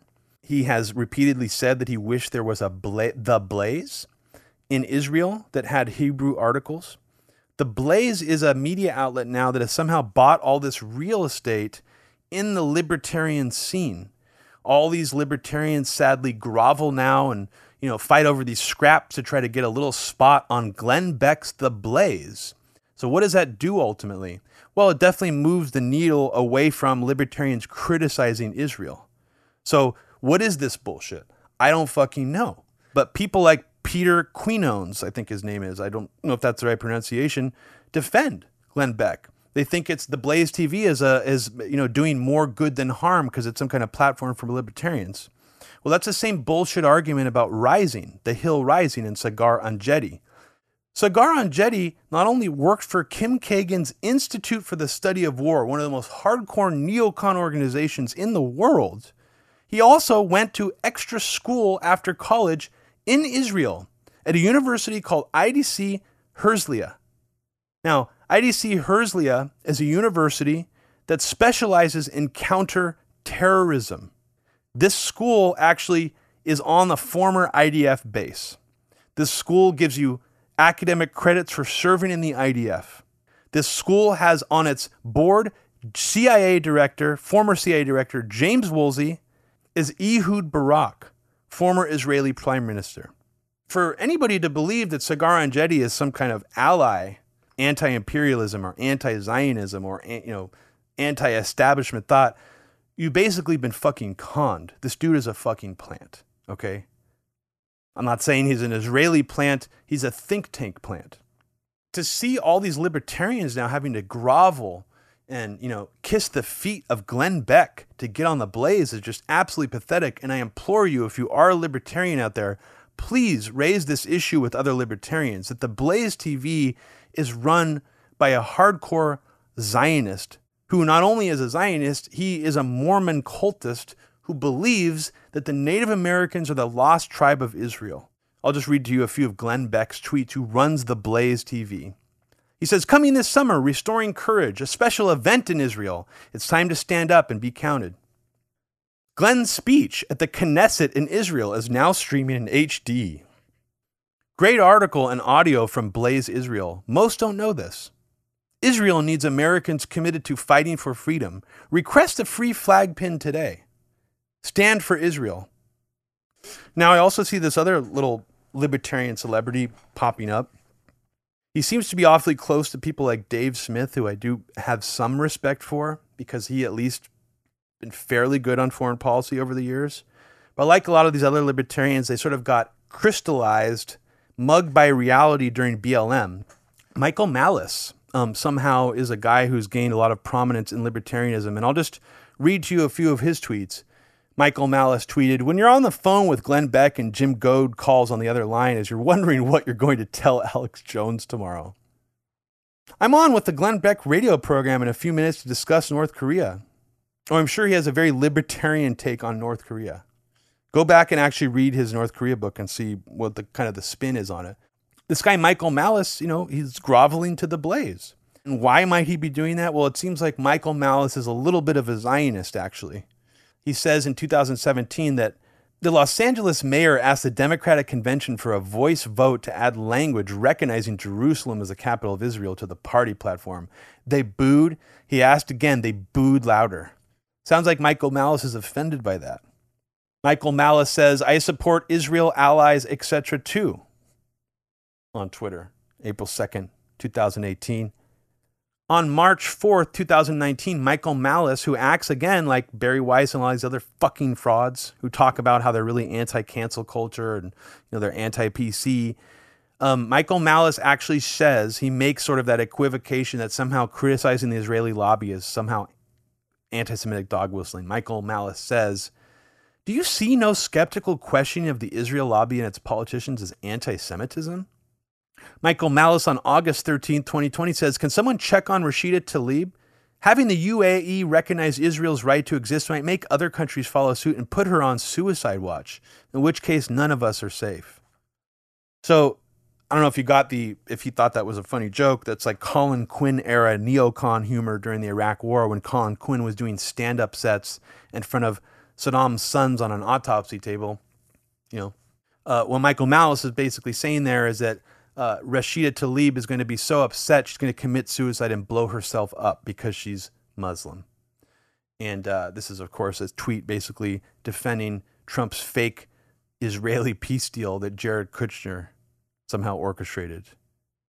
I mean, this shit is just really pathetic that anybody, I mean, it's like you let a vampire into your goddamn house, guys. I know that you already can't let go of your love for Ron Paul. Look, I understand you know, you can't let go of the Paul family, even though the Paul family is super compromised. Trump, you know, did a carrot on a stick pardon for a relative of the Paul family. Rand Paul tried to get my sister fired from RT. He contacted the Capitol Police. He ratted her out to the Capitol Police for going into the Capitol building and asking him a question on camera. So the Paul family is no good. I understand you can't get over your little love affair with the Paul family, but come on, kick the fucking vampire Glenn Beck out of your house, dudes. Stop groveling for the Blaze TV spots. That shit is pathetic. Here's some Blaze tweets just from the last year about Israel, this supposedly great libertarian platform.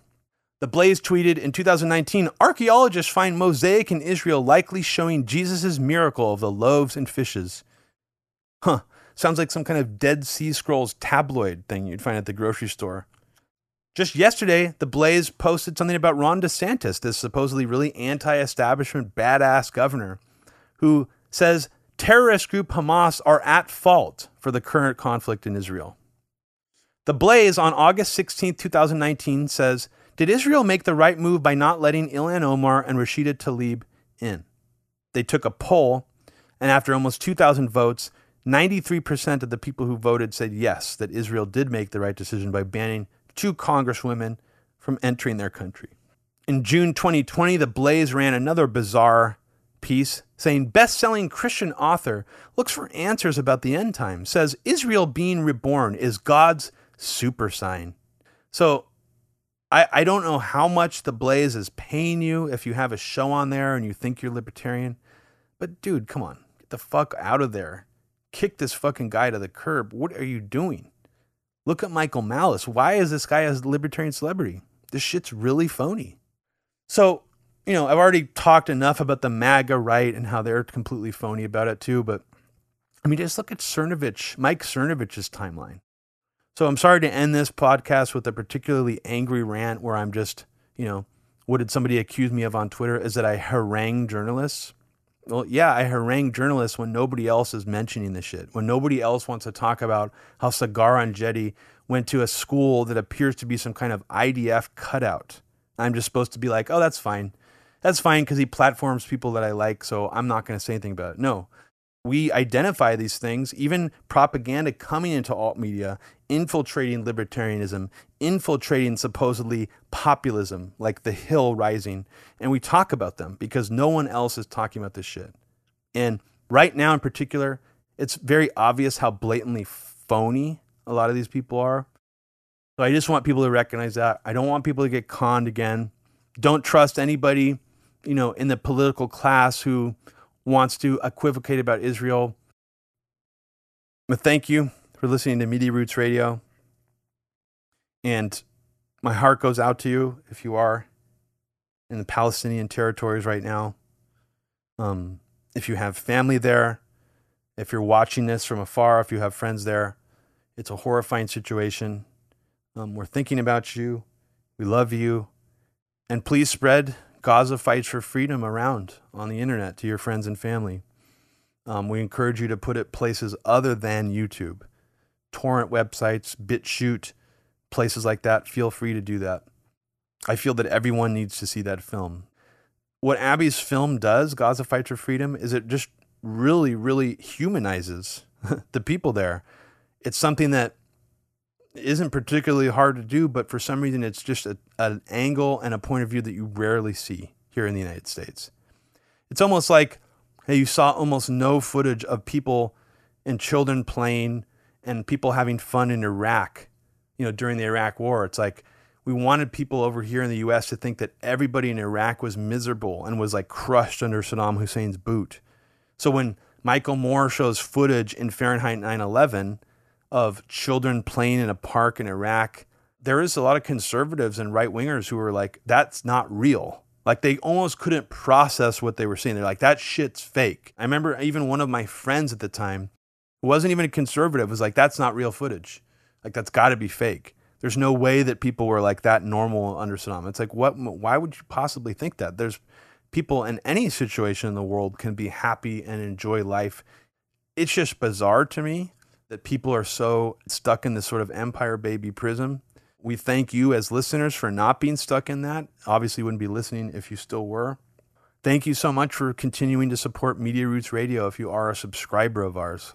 Uh, for only $5 a month, you get access to our bonus episode every month. We do a fourth bonus episode only available to our subscribers. And we are unlocking our episode on the Hudson Institute and Saagar on Enjeti fairly soon. So if you're not a subscriber, that episode will be unlocked probably about a month after you hear this. Thanks, everybody. Take care.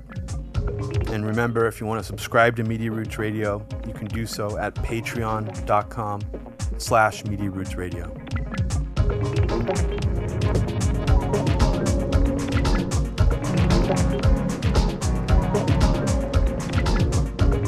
And no offense out there to Norman Finkelstein.